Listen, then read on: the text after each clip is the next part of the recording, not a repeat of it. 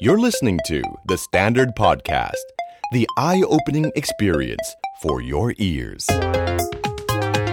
The Power Game กับผมสอละคนอดุญญานนท์คุยการเมืองเป็นเรื่องสนุก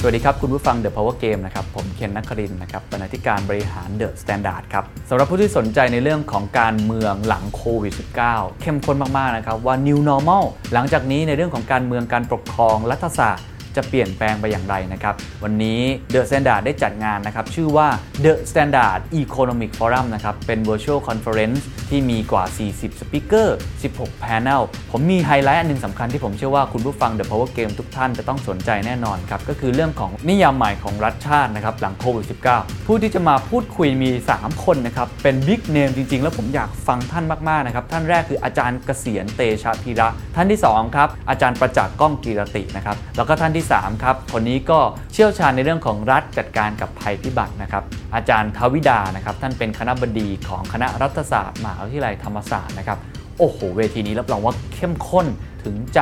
แล้วก็ต้องเผ็ดร้อนแน่ ๆ นะครับ ห้ามพลาดจริง ๆ ครับ นอกจากนี้ยังมีไฮไลท์พิเศษอีกมากมายนะครับ ลองไปติดตามรายละเอียดได้ที่เว็บไซต์ The Standard หรือว่าเว็บไซต์ eventpop.me งานจัดขึ้นวันที่ 29 ถึง 31 พฤษภาคมนี้ และพิเศษครับสำหรับผู้ที่ฟังอยู่นะครับ เพียงกรอกโปรโมโค้ด The Secret Sauce นะครับตรงตัวหมดเลยครับ The Secret Sauce ติดกันหมดนะครับ รับส่วนลดทันทีครับ 10%โควต้ามีจำนวนจำกัดนะครับ หมดแล้วหมดเลย โปรโมโค้ด The Secret Sauce ครับ สวัสดีครับ ผมสอละคนอดุญญานนท์ สวัสดีครับ ผมเอกธนกรวงปัญญาครับ คอนเทนต์ครีเอเตอร์การเมืองของ The Standard ครับ วันนี้กลับมาพบกับคุณผู้ฟังอีกรอบหนึ่งนะครับสำหรับ The Power Game ในชั่วโมงที่เอ่อการบินก็ เป็นเรื่องที่แบบว่าบินไปบินมายังหาที่ลงไม่ได้นะครับพี่ตุ้มเอ่อสำหรับการบินไทยแล้วก็อีกหลาย ๆ เรื่องทางการเมือง การเมืองการเมืองก็หาที่ลงลำบก หาที่ลงไม่ได้ ยังงงๆกันอยู่นะ จากจากอะไรนะพี่เขาเรียกว่าอะไรนะอ่าลงเรือลำเดียวกัน ครับ เดี๋ยวต้องหาวิธีไปขึ้นเครื่องลำเดียวกัน แล้วก็จัดการ สายการบินไทยให้ได้นะครับ วัน ครั นี้ บ เดี๋ยวพี่ตุ้มจะพาเราไปเอ่อ ขึ้นเครื่อง ขึ้นเครื่อง ก่อนขึ้นเครื่องมาดู มาดูเรื่องของโควิดกันนิดหน่อยนะครับ อืมครับ ครับโควิดเนี่ยมันเป็นเอ่อตอนนี้ตัวเลขค่อนข้างดีขึ้นเรื่อยๆนะครับ ครับ มีวันหนึ่งที่เราเห็นตัวเลขศูนย์คนนะฮะฉะนันไม่แปลกหรอกครับที่พอเกิดแบบนี้ขึ้นมาเนี่ยการเรียกร้องที่จะให้เปิดเปิดเมืองมากขึ้นเนี่ย ครับ ก็เริ่มดังขึ้นเรื่อยๆ แล้วก็ผมเชื่อว่าเอ่อตอนนี้ก็เริ่มมีการไปตรวจดูห้างกันแล้วใช่ไหมครับทั้งรัฐมนตรีเลยก็ไปตรวจดูความพร้อมแล้วนะครับ ตอนนี้ก็มีลงพื้นที่ไปหลายห้างอยู่เหมือนกันครับ วันนี้ ครั คุ บ ณอนุทินไปดูเองที่พารากอน ครับ แล้วก็ไปดูที่เซ็นทรัลเวิลด์แล้วก็อีกหลาย ๆ ห้างก็พยายามส่งข้อมูลให้สื่อเวลาเนี้ยครับพี่ตุ้มว่าฉันพร้อมแบบไหนบ้างที่จะเปิดแล้วก็ถ้าเปิดมามีมาตรการแบบนี้นะอะไ ครับ เงี้ย มีชอบที่มีหลายห้างก็จะมีตู้ขายหน้ากาก คือถ้าวันไหนใครลืมหน้ากากมาเนี่ย ครับ จะเข้าห้างไม่ได้ก็ไม่เป็นไร ซื้อแล้วจะได้เข้าห้างได้เป็นลูกค้าของผมต่อไปนะครับครับก็ก็มีความพร้อมมากขึ้นเรื่อยๆ แล้วก็จริงๆอะเสียงเรียกร้องเรื่องนี้มันเยอะขึ้น เพราะว่าเศรษฐกิจมันหนักจริงๆนะเศรษฐกิจมันหนักมาก แล้วก็ผมเชื่อว่ารัฐบาลเองเนี่ยก็รู้ว่าเรื่องเนี้ยหนักจริงๆนะ ครับ เพราะว่าถ้าเรา มันเหมือนการรักษาโรคอะครับ ถ้าสมมติว่าเราต้องการรักษาเออมันเราหายใจลำบากเหมือนกับโรคปอดเนี่ยให้ยารักษาโรคปอด แล้วมีผลทำให้กล้ามเนื้อมันอ่อนแรงเนี่ยหรือมันมีมีมีเชื้อในกระแสเลือดขึ้นมาเนี่ยฉะนั้นก็มันก็ทำให้รู้สึกว่าถ้าหายใจได้แต่กล้ามเนื้ออ่อนแรง แล้วสุดท้ายคุณเป็นอัมพาตเนี่ยมันก็ไม่รู้จะหายใจไปทำไมนะคือมันก็ต้องบาลานซ์กันระหว่างสองสิ่งว่า ครับ ปอดอาจจะหายมันมีอาจจะมีบางอาการกำเริบขึ้นมาบ้างเป็นบางพัก แต่กล้ามเนื้อทั้งหมดจะต้องต้องไม่อ่อนแรงยาวนานเกินไปนะครับฉะนั้นไอ้ตรงเนี้ยมันต้องเป็นศิลปะในการที่ผ่อนหนักผ่อนเบา ซึ่งตอนเนี้ยทุกอย่างมันค่อนข้างเป็นสเต็ปค่อนข้างดีนะฮะฉะนั้นเวลาเวลาใครมาบอกว่าเฮ้ยปิดเมืองต่อไปอะไรต่างๆเนี่ยต้องนึกถึงคนอีกกลุ่มหนึ่งนะฮะที่ที่ผมว่ามันจะเป็นปัญหาเศรษฐกิจระยะยาว ครับ อย่างคุณธนินเจยมนนท์ที่เปรียบเทียบว่าสร้างเมืองหรือสร้างบ้านมันใช้เวลายาวนานกว่าจะสร้างเสร็จ ครับ แต่ระเบิดทิ้งมันไม่กี่วินาที แล้วกว่าจะสร้างใหม่มันจะลำบากนะ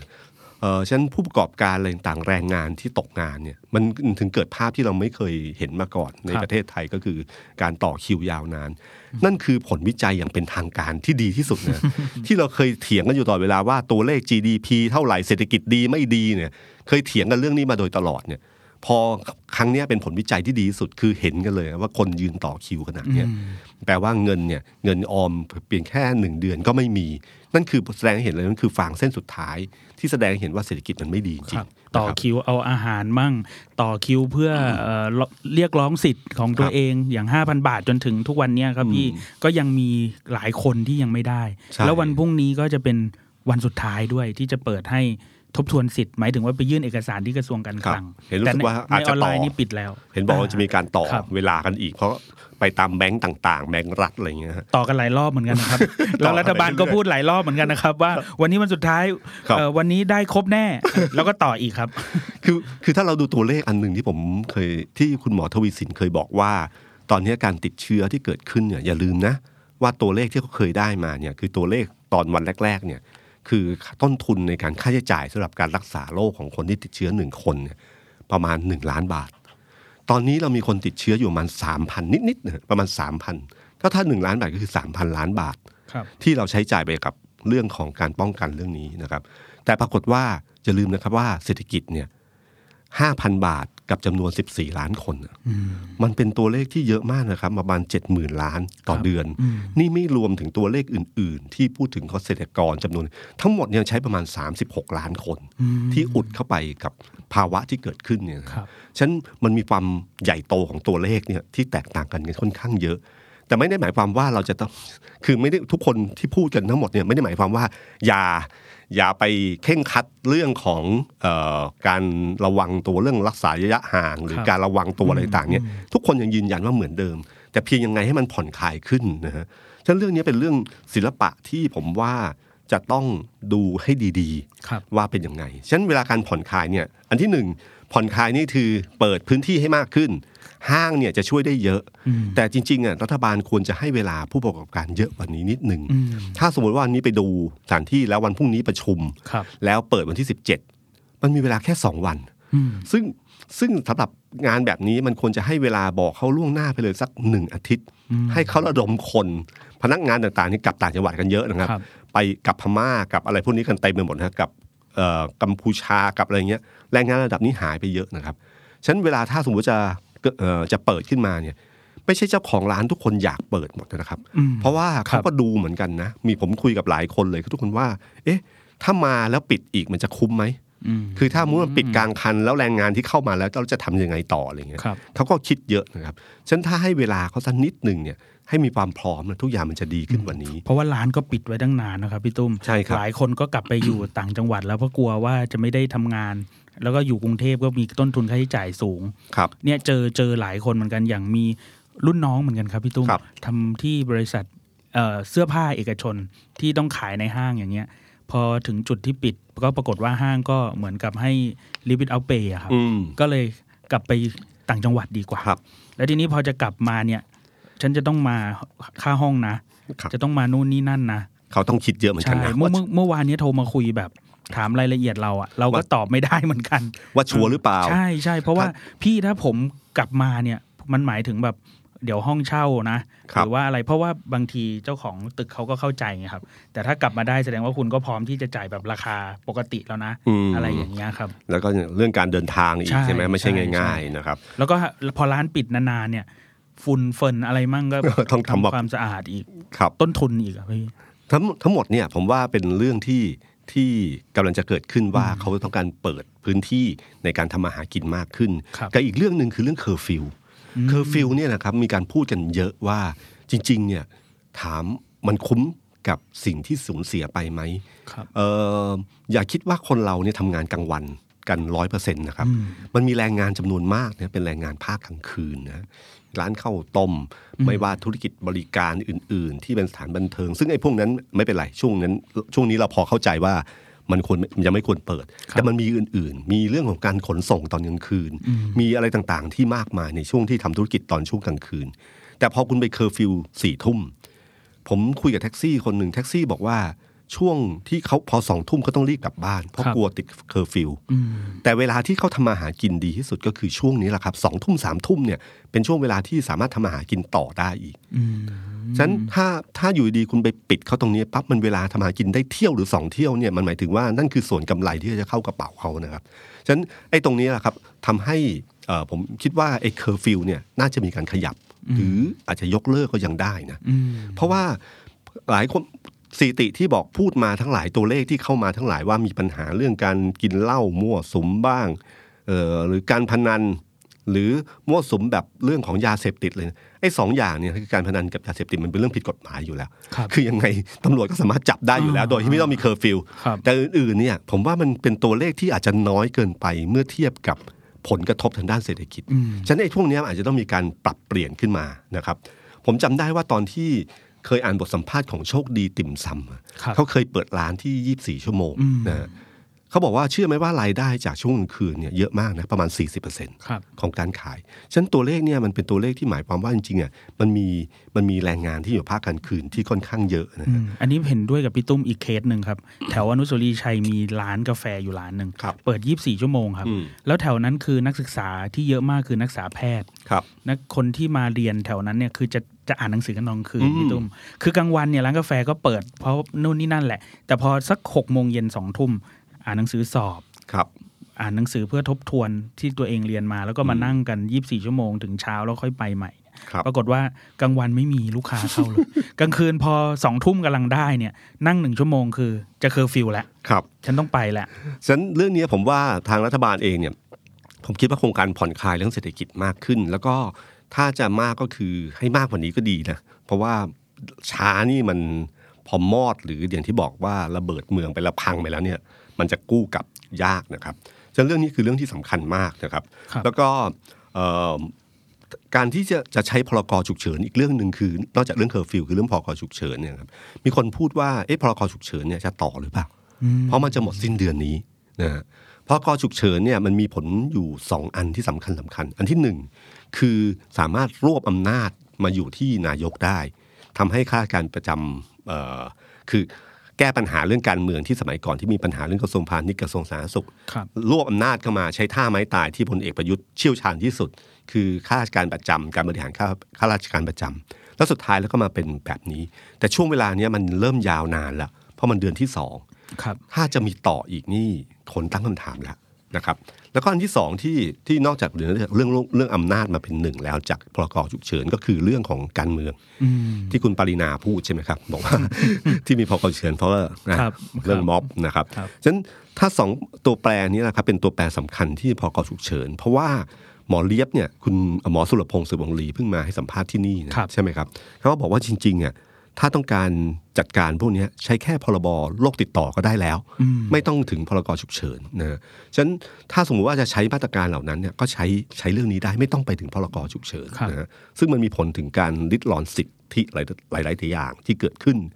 แต่ถ้าถามว่าจะต่อหรือเปล่าเนี่ยให้ดูที่นายก อืม ผมว่ามันมีสัญญาณวันนี้ออกมาแล้วนะครับ มีการที่เขาปล่อยข่าวว่าให้กอรมนทำโพล อืม ใช่ไหมครับ ว่า ครับ อยากให้ต่อหรือเปล่า ใช่ใช่ พอมีข่าวขึ้นมาปั๊บสักพักหนึ่งก็เริ่มเฮ้ยไม่ใช่ไม่ใช่ละแต่เริ่มบอกว่ามีโพลของสื่อบางแห่ ง อยากให้ต่อพรกฉุกเฉิน ครับ โพลนี้คือโพลทางอินเทอร์เน็ต ใช่ปะ ครับ ครับ แบ ซึ่ง บที่แบบที่ตั้งตั้งกันหน้า Facebook หรือว่าตั้งกันแบบให้คนมากดหัวใจหรือว่าอะไรอย่างเงี้ยได้ครับ ครับซึ่งเราก็ต้องรู้อยู่แล้วว่าโพลของแต่ละที่เนี่ย มันไม่เหมือนกันหรอกครับ มันแล้วแต่กลุ่มคน อ่าน ครับ นะให้ มัน เรา แล้วมันแล้วแต่สับใหม่ครับพี่ตุ้มมันแล้ คว รับ แต่ว่าจะทัวร์จะลงแบบไหนครับ อ่า ของแต่ละที่ ถ้าตามแห่กันมาก็จะเปลี่ยนอีกแบบหนึงได้เลย ใช่ใช่ครับ แล้วแต่ท่านน่ะอ้างอิงตรงนี้แหละพออ้างแบบนี้ปั๊บเราเริ่มรู้แล้ว จริง ๆ เนี่ยจะ ต่อ อืม เราอ่านกันไม่ยากหรอกครับเรื่องแบบนี้ว่าอ๋อเพราะว่ามันไม่ใช่เรื่องของเหตุมาก่อนผล อันนี้คือมีผลแล้วเราค่อยหาเหตุเข้ามาเพื่อนำไปสู่เรื่องการต่อ ครับ ฉะนั้นผมเชื่อว่าถ้ากระแสค้านไม่แรง อาจจะต่ออนะอาจจะต่อ แต่พอต่อช่วงเวลานั้นเนี่ยอย่าลืมนะครับ สภาเปิดแล้ว เสียงที่มันจะดังขึ้นเรื่อยๆ คือเสียงในสภามันจะเกิดขึ้นได้ นี่คือเรื่องที่ต้องจับตามองอีกเรื่องหนึ่งนะครับ ว่าเป็นยังไงบ้าง แต่ในระหว่างที่มันเกิดขึ้นเหตุการณ์เรื่องนี้ที่เราเปิดเมืองไม่เปิดเมืองอะไรต่างๆเนี่ยมันก็มีเรื่องหนึ่งที่เกิดขึ้นมากลายเป็นเรื่องใหญ่ขึ้นมาคือเรื่องของการบินไทย โอ้โหรักคุณเท่าฟ้า ฟ้านี่แหละครับ ตอนเนี้ยมันกลายเป็นเรื่องใหญ่เรื่องหนึ่งนะเพราะว่าเอ่อก่อนหน้านี้พอการบินไทยมีปัญหา ก็มีการบอกว่ากระทรวงการคลังจะอัดฉีดเงินประมาณ 5 0,000 ล้าน ครับ ระลอกแรกระลอกสองเนี่ยอีก 8 0,000 รวมเป็นแสนสามแสนสามหมื่นล้านที่ต้องใช้กับการบินไทย คนก็ตั้งคำถามเยอะว่าคุ้มไหม และมันหมายถึงว่าการบินไทยจะรอดหรือเปล่านะฮะเพราะอย่าลืมนะครับว่าช่วงเวลาประมาณ 5-6 ปีที่ผ่านมา ตัวเลขขาดทุนของการบินไทยเนี่ย ครับ มันมุ่งมันพุ่งไปถึงประมาณ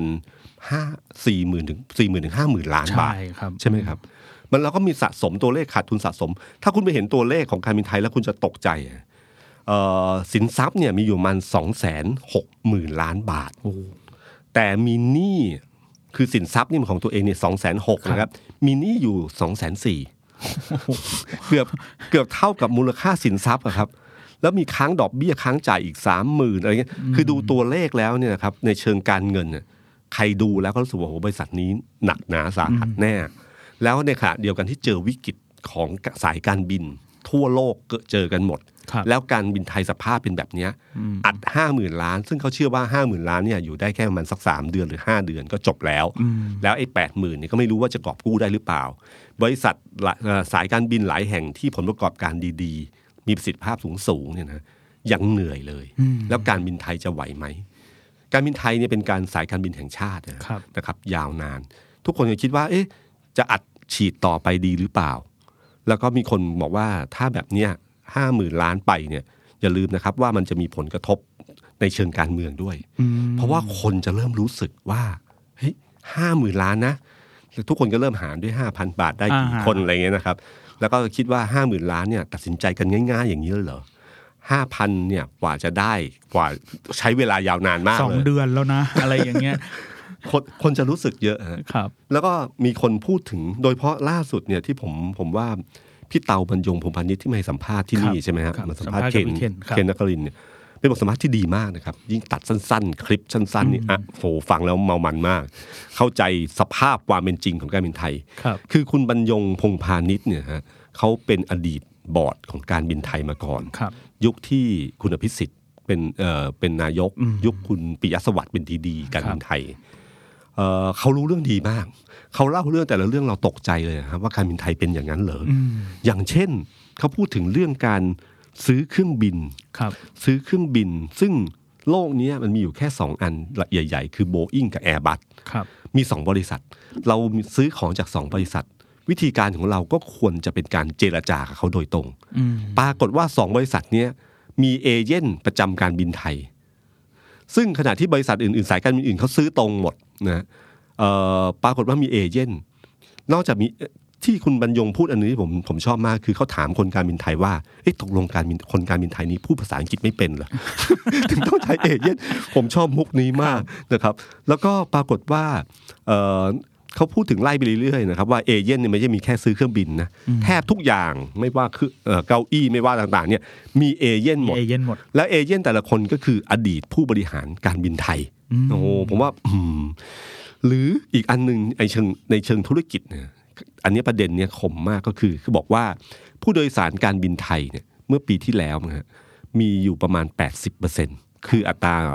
ร้อยที่นั่งมี 80อะประมาณนั้น ซึ่งเป็นอัตราที่ดีมาก เมื่อเทียบกับสิงคโปร์แอร์ไลน์ก็มี 81%ซึ่งใกล้เคียงกันมาก แต่ผลประกอบการปรากฏว่าไตรมาสนั้นเนี่ยสิงคโปร์แอร์ไลน์กำไร 5,000 ครับ การบินไทยขาดทุน 4,500 อัตราผู้โดยสารใกล้เคียงกัน ครับ หมายความว่าอะไรบ้าง ในเชิงธุรกิจมีอยู่ 2 อย่าง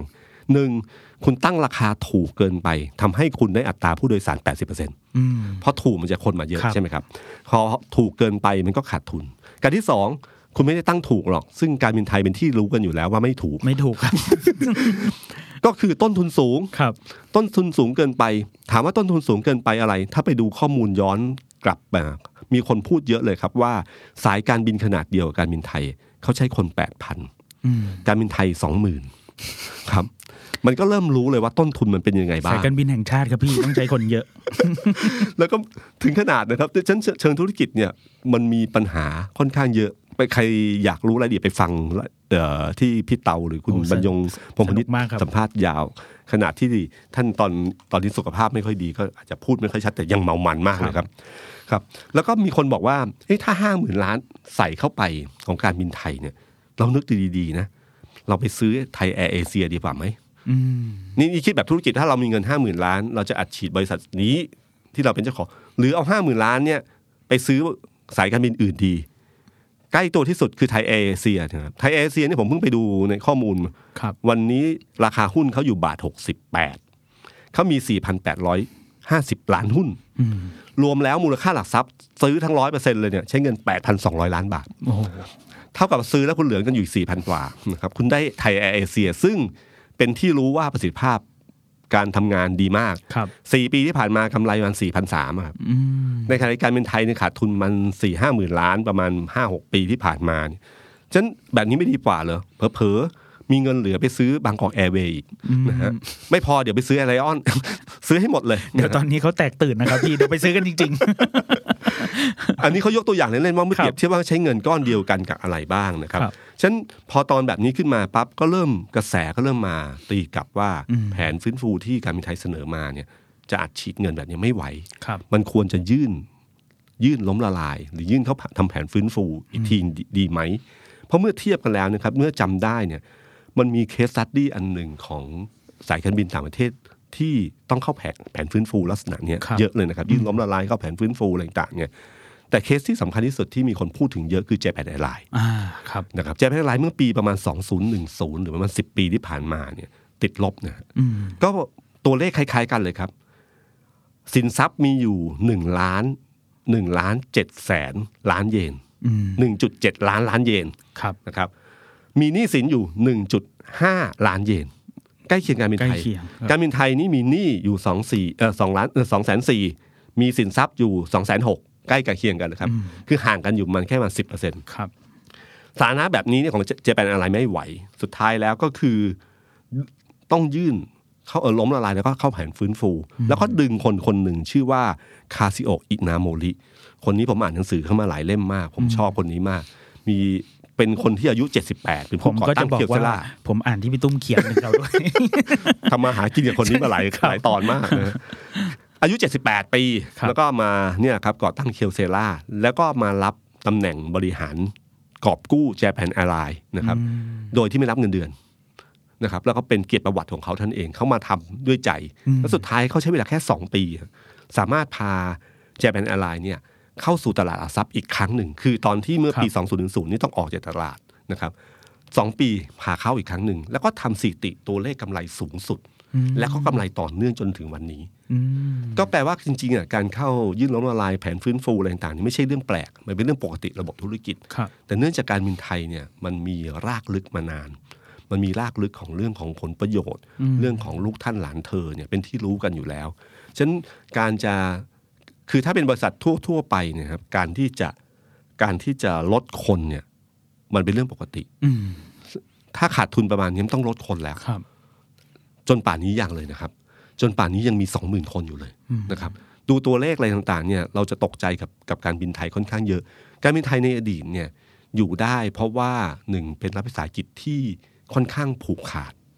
แต่พอวันหนึ่งเนี่ยเปิดน่านฟ้าเสรีขึ้นมา ซึ่งกลายเป็นประเด็นที่การบินไทยบอกว่า เพราะรัฐบาลยุคนั้นเนี่ยเปิดน่านฟ้าเสรี เราก็เลยลำบาก ตำบลกระสุนตก ก็ ที่ การ ทักษิณชินวัตร ซึ่งในมุมหนึ่งก็คือแปลว่าที่ผ่านที่ผ่านมาเพราะว่าไม่ได้เปิดไง แล้วอยู่ดอนเมืองอย่างเดียวเนี่ย คุณไม่คุณได้เปรียบในการแข่งขันสูงมาก คุณแข่งขันไม่ได้ ในเชิงธุรกิจเป็นความเป็นจริงฉะนั้นพอเวลาเปิดน่านฟ้าเสรีปล่อยเต็มที่เข้ามา คุณก็แข่งขันไม่ได้ไงถ้าเพราะที่ผ่านมาคุณอยู่ด้วยการผูกขาด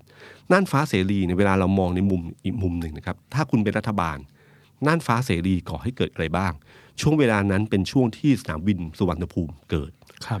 เราต้องการเรื่องนักท่องเที่ยว ถ้าคุณไม่เปิดน่านฟ้าเสรี ให้สายการบินอื่นบินเข้ามาอย่างอย่างเยอะๆนะครับ เราก็แล้วใครจะดึงนักท่องเที่ยวมาได้ขนาดนี้ ตัวเลขของนักท่องเที่ยวตั้งแต่ปีนั้นมา คุณจะเห็นเลยครับฉะนั้นบัญชีมันมีสองด้านอยู่เสมออย่า ดูเพียงแค่ด้านเดียวแล้วดูบัญชีมันต้องดูบัญชีใหญ่ ผลที่เสียไปกับการบินไทยที่เพราะว่าคุณแข่งขันไม่ได้ เมื่อเทียบกับรายรับที่ได้จากการนักท่องเที่ยวที่เกิดขึ้นจากการเปิดหน้าน้ำเสรีอะไรมากกว่าอะไร ถ้าคุณถามการท่าอากาศยานว่าเปิดน่านน้ำเสรีเอ๊ะไม่ใช่ น่านน่านฟ้าฟ้าไม่ใช่น้ำ น่านฟ้าเสรีดีไหม ครับ ผมเชื่อว่าการท่าจะบอกว่าดีมาก อืม เที่ยวจะบอกว่าดีมาก AOT จะบอกว่าดีมาก เพราะมันหมายถึงว่ามีสายการบินเข้ามาเยอะรายได้เขาเยอะ อืม แล้วมันยังไม่รวมถึงรายได้ของการท่องเที่ยวที่เกิดขึ้นนะนี่คือสิ่งที่เกิดขึ้นมาในขณะเดียวกันพอเรื่องนี้เสร็จแล้วมันก็จะมีเรื่องอื่น ๆ ที่มาชี้ว่า การบินไทยแย่ลงมา เพราะว่าอะไรนะซื้อฝูงบินใช่ไหม ครับ ซื้อฝูงบินผิดพลาดสมัยคุณทักษิณ อ่าเอบัสสามสี่ศูนย์ ครับ ครับแต่พี่ตุ้มครับผมผมถามนิดนึงเออตอนฟังพี่ตุ้มพูดเนี่ยเหมือนการบินไทยเขาจะไม่ค่อยโอเคกับการเปิดน่านฟ้าเสรีใช่ไหม ครับ พี่แต่การท่านี่เขาไม่เขาเขาเขาไม่มีปัญหาเลยถูกไหมครับ ก็ กำไรมันคนละส่วน ใช่ไหมพี่ กำไรมันคนละส่วนนะครับแล้วก็กำไรมันคนละส่วนกันเลย มันสององค์กรนะแล้วก็ที่การท่าส่วนหนึ่งที่ยังได้อยู่ ก็ส่วนหนึ่งก็เพราะว่ามันเป็นลักษณะของของโมโนโพลี อืม เออฉะนันพอรัฐวิสาหกิจเนี่ยพอแปรรูปขึ้นมาแล้วให้มีการแข่งขันเนี่ยมันจะสังเกตว่ารัฐวิสาหกิจบางแห่งแข่งขันได้แข่งขันไม่ได้ ครับ ปตทแข่งขันได้ไปรษณีย์ไทยเนี่ย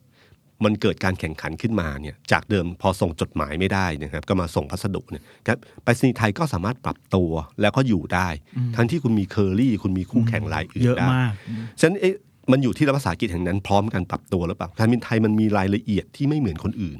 มันเป็นรากฐานเก่าของเออกองทัพอากาศมาก่อน ครับ นะครับฉะนั้นเราจะมีเห็นพลอากาศเอกขึ้นมาเป็นประธานบอร์ดเลยเต็มไปหมดนะครับสมัยก่อนใช้สนามบินดอนเมือง ก็ซึ่งเป็นของกองทัพอากาศ ครับ ฉะนันทุกอย่างมันมีผูกพันของมัน แล้วก็มีการระบบโอ้โหเยอะมาก ไป เอา ฟัง เอา ไป เอา ฟังคุณ เอา บร ไว้ รยงดีกว่านะครับ เอาไว้เป็นอีกตอนหนึ่งก็ได้ครับ พี่ แต่แต่จริงๆอะการบินไทยโดยรวมมันก็มีไม่ได้หมายถึงว่าทุกคนทำงานแย่นะ ครับ เราก็เห็นบริการหลายอย่างของการบินไทยนี่อยู่ระดับโลกแบบดีมากนะค ครั รับ บ แต่เพียงเนื่องจากว่าบริหารลำบากนะครับมันมีระบบผลประโยชน์มีเรื่องของอะไรมากมาย แล้วก็ขณะเดียวกันเนี่ยผมว่าการบินไทยเนี่ยเอ่อแรงกระทบแรงครั้งหนึ่งเอ่อครั้งนี้มาจากไม่ใช่มาจากเพียงแค่เรื่องผลประกอบการอย่างเดียว มันมาจากเรื่องความเคลื่อนไหวทางการเมืองด้วย ครับ พอสหภาพการบินไทยเนี่ยกลายเป็นเป้าหลักใหญ่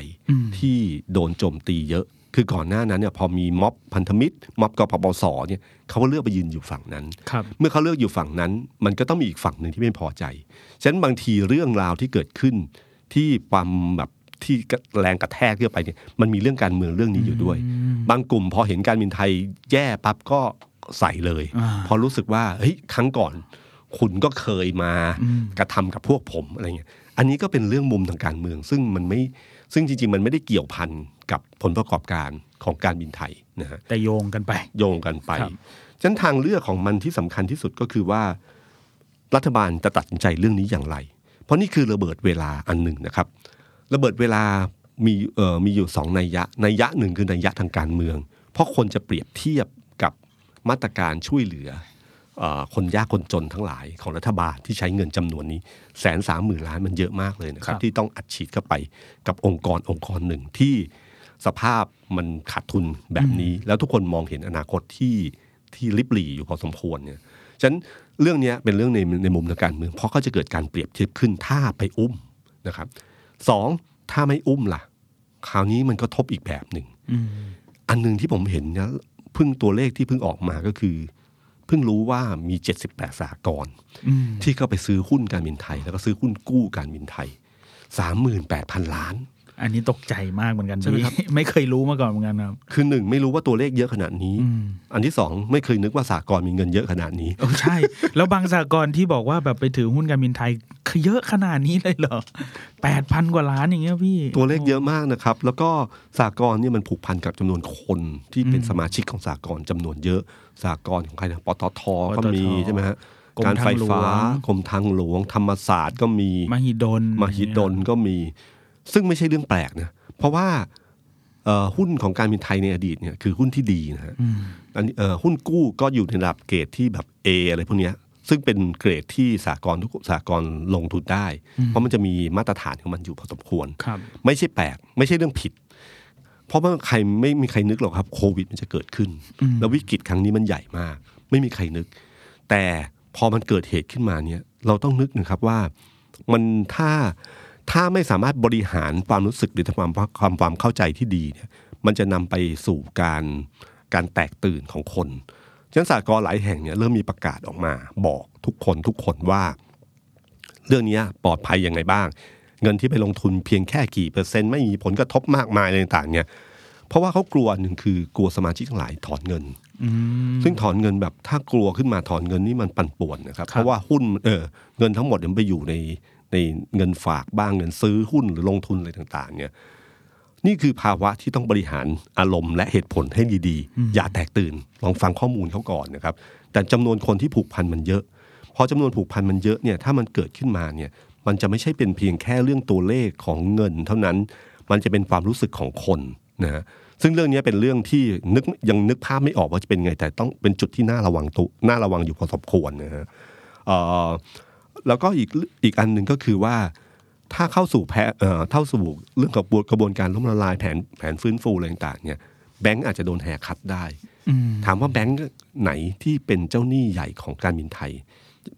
กรุงไทยกับออมสิน ก็แบงค์รัฐอีก ครับ ถ้ากรุงไทยออมสินโดนด้วยเนี่ยก็หมายถึงว่าจริงๆอ่ะสุดท้ายสุดท้ายมันก็เป็นงูกินหาง มันก็วนกลันมาสู่รัฐบาลอีกทีหนึง ครับ ครับ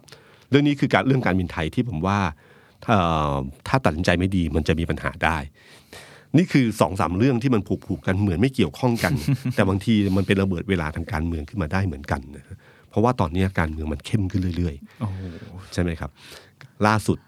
ที่ที่พลังประชารัฐเกิดเกิดขึ้นอีกแล้ว ล่าสุดเวลา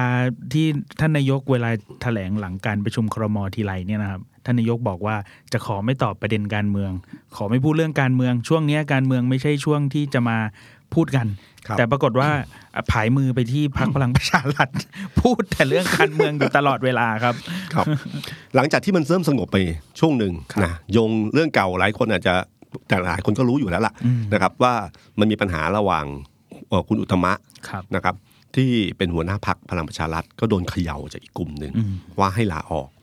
พอไม่ลาออกปุ๊บก็เลยจะใช้กระบวนการก็คือการที่จะให้กรรมการบริหารลาออก ถ้าเกินกึ่งหนึ่งเมื่อไหร่เนี่ยฮะคือทั้งหมดมี 34 คน เกินกึ่งหนึ่งก็คือ 18 ครับ ถ้าเกิน 18 เมื่อไหร่เนี่ยลาออกก็หมายถึงว่าหัวหน้าพักก็ต้องออกด้วย แล้วก็นำมาสู่กระบวนการเลือกตั้งใหม่ คือถ้าลาออกเมื่อไหร่ก็ภายใน 4-5 วัน ครับ นะต้องมีการเลือกตั้งใหม่ขึ้ จัด นมา ประชุมใหญ่เพื่อเลือกกรรมการบริหารเลือกหัวหน้าพักอะไรใหม่หมด ครับ เขาบอกว่าเขาได้ยีิบสามแล้วนะครับพี่ ใช่ จากสิบ คือคือครั้งก่อนเรานึกว่าสงบไปแล้ว เพ ค ราะ รับ ว่าพอมันมีข่าวขึ้นมาเสร็จ แล้วก็ทางคุณอุตมะกับคุณสนธิรัตน์ก็ไปพบกับท่านนายก ครับ แล้วก็ออกมายืนยันว่านายกให้ทำหน้าที่ต่อไป อืม ก็นึกว่าจะจบ แล้วก็จากนั้นก็มีรายงานข่าวว่าพลเอกประยุทธ์อ่ะไปคุยกับพลเอกประวิตยที่บ้านมูลนิธิลอยต่อป่า บานเราต่อ เอ่อป่าลอยต่อนะครับ พอไปคุยเสร็จแล้วก็น่าจะจบสงบ อืม แต่ปรากฏว่าไม่สงบอ่ะวันนี้มา อีก เมื่อวานมีข่าวรายงานข่าวที่งตรงกันหลายฉบับมาก ครับ แต่เขียนเหมือนกันเลย น่าจะมาจากไปทำข่าวพร้อมกันมั้งค พ รั ร้ บ อม พี่ กัน นะครับ ก็ก็คิดว่าเป็นรายงานข่าวที่เอ่อน่าจะเป็นมีน้ำหนักอยู่พอสมควรนะฮะเอ่อบอกว่าคนเอ่อพวกกรรมการบริหารพรรคทั้งหลายเนี่ยมาเซ็นชื่อลาออกเกินครึ่งแล้ว ครับ เขาบอกว่าพอล่ารายชื่อได้เกิน 18 คนอื่นๆ ก็เริ่มพลิกตัวตาม อืม ใครจะไปนึกล่ะครับว่าที่เขาอันนี้รายงานข่าวนะครับ ครับ บอกว่ามีทั้งคุณสุริยะ คุณสมศักดิ์เทพสุทิน ครับ ซึ่งเป็นซึ่งเป็นสามมิตร ซึ่งแต่ก่อนเนี่ยตอนที่มีปัญหาเนี่ยอาจารย์สมคิด อะไรพวกเนี้ยก็ไปประชุมกับพวกนี้อยู่ ก็นึกว่าอยู่ฝั่งเดียวกัน เคยกินนัดกินข้าวโต๊ะจีน อ่า แต่ตรงเวลามาหนหนึ่งก็นึกว่าอยู่ในจุดเดียวกัน ปรากฏว่าทำไมพลิก คุณธรรมนัทที่เริ่มเดินสายไประดมคน จะพาคนมาพบคุณสุนทรีรัตน์อะไรต่างๆเนี่ยนะครับ ปรากฏว่าเซ็นด้วย อืม คราวนี้ก็กลายเป็นเรื่องใหญ่ถ้าเป็นเรื่องจริงนะถ้าเป็นเรื่องจริง ก็แปลว่าเกมเขย่าเนี่ยมันเกิดขึ้น รายงานข่าวบอกว่าพอรู้อย่างนี้ปั๊บคุณอุตตมะก็เลยตัดสินใจจะลาออก ครับ อ่าย อมถอย ยอมถอย แต่วันนี้คุณอุตตมะให้สัมภาษณ์ว่าไม่ได้ไม่ออก ไม่ออกข่าวก็คือข่าว ข่าวก็คือข่าว นะครับ ทุกอย่างเหมือนเดิม นายกบอกให้เอางานนำนะฮะซึ่งเราก็ไม่รู้ว่าสุดท้ายแล้วเรื่องนี้มันจะจบยังไง แต่การเคลื่อนเนี้ยมันมีการเขย่าแน่นอน แสดงว่าถ้ามันเกิดเหตุนี้ขึ้นจริง แปลว่าบารมีพลเอกประยุทธ์ไม่ได้เหมือนเดิมแล้วคนในพักไม่ได้เชื่อและฟังแบบนั้นแล้ว ครับ ผ ผมไม่รู้ว่ามันมีอะไรข้างในพักหรือเปล่า แต่เนี่ยมันจากภาพที่เกิดขึ้นมันแสดงว่าให้เห็นว่าเป็นอย่างนี้ ฉะนั้นถ้าสมมติว่ากระบวนการนี้มันเกิดขึ้นจริงเนี่ยฮะการแปลเปลี่ยนแปลงที่เกิดขึ้นในพักพลังประชารัฐเนี่ยมันจะคงจะเกิดขึ้นใกล้ๆกับช่วงเวลาการเปิดสภา แล้วพอขึ้นมาตรงนั้นเมื่อไหร่เนี่ยครับอาจจะมีการปรับคลมอ ครับ เพราะเวลาการปรับพรมเนี่ยอย่าลืมนะครับว่าพักฝ่ายค้านเนี่ยยังมีอาวุธที่สำคัญอยู่ คือไม่ว่าจะเป็นเรื่องของพรกเงินกู้ พรบงบประมาณใช่ไหมฮะที่ถ้าสมมติว่าเอ่อถ้าสมมติว่าคือคือถ้ามันมันมีผลกับผลกระทบต่อเสียภาครัฐบาล แล้วก็อีกอันหนึ่งคืออภิปรายไม่วางใจ อืม ฉะนั้นการปรับพรมถ้าปรับพรมก่อนอภิปรายเนี่ยฉันระเบิดจะด้านได้ เพราะว่าเขาเปลี่ยนตัวแล้วอะ ครับ จะอภิปรายใครอะคนนั้นเปลี่ยนไปตรงนู้น ไม่ทัน นี่ แล้วอืม ใช่ไหมครับฉะนั้นมันก็มีโอกาสที่จะเปลี่ยนคลปรับคลมได้ นั่นคือโอกาสของคนที่คิดว่าตัวเองควรจะเป็นรัฐมนตรี อืมแล้วหลายคนก็มีชื่อหลุดออกมาแล้ว ด้วยนะครับ คือคือคือภายใต้บรรยากาศที่พี่ตุ้มเล่าให้เราฟังว่า มีนู่นมีนี่มีนั่นน่าจะเกิดขึ้นจริงไหมหรือไม่อย่างนี้ แต่ว่าชื่อรัฐมนตรีอ่ะถูกปล่อยมาทุกวัน ทุกวันว่าคนเนี้ยเดี๋ยวเป็นแทนคนนี้คนนี้เป็นแทนคนนั้น แล้วหลายคนก็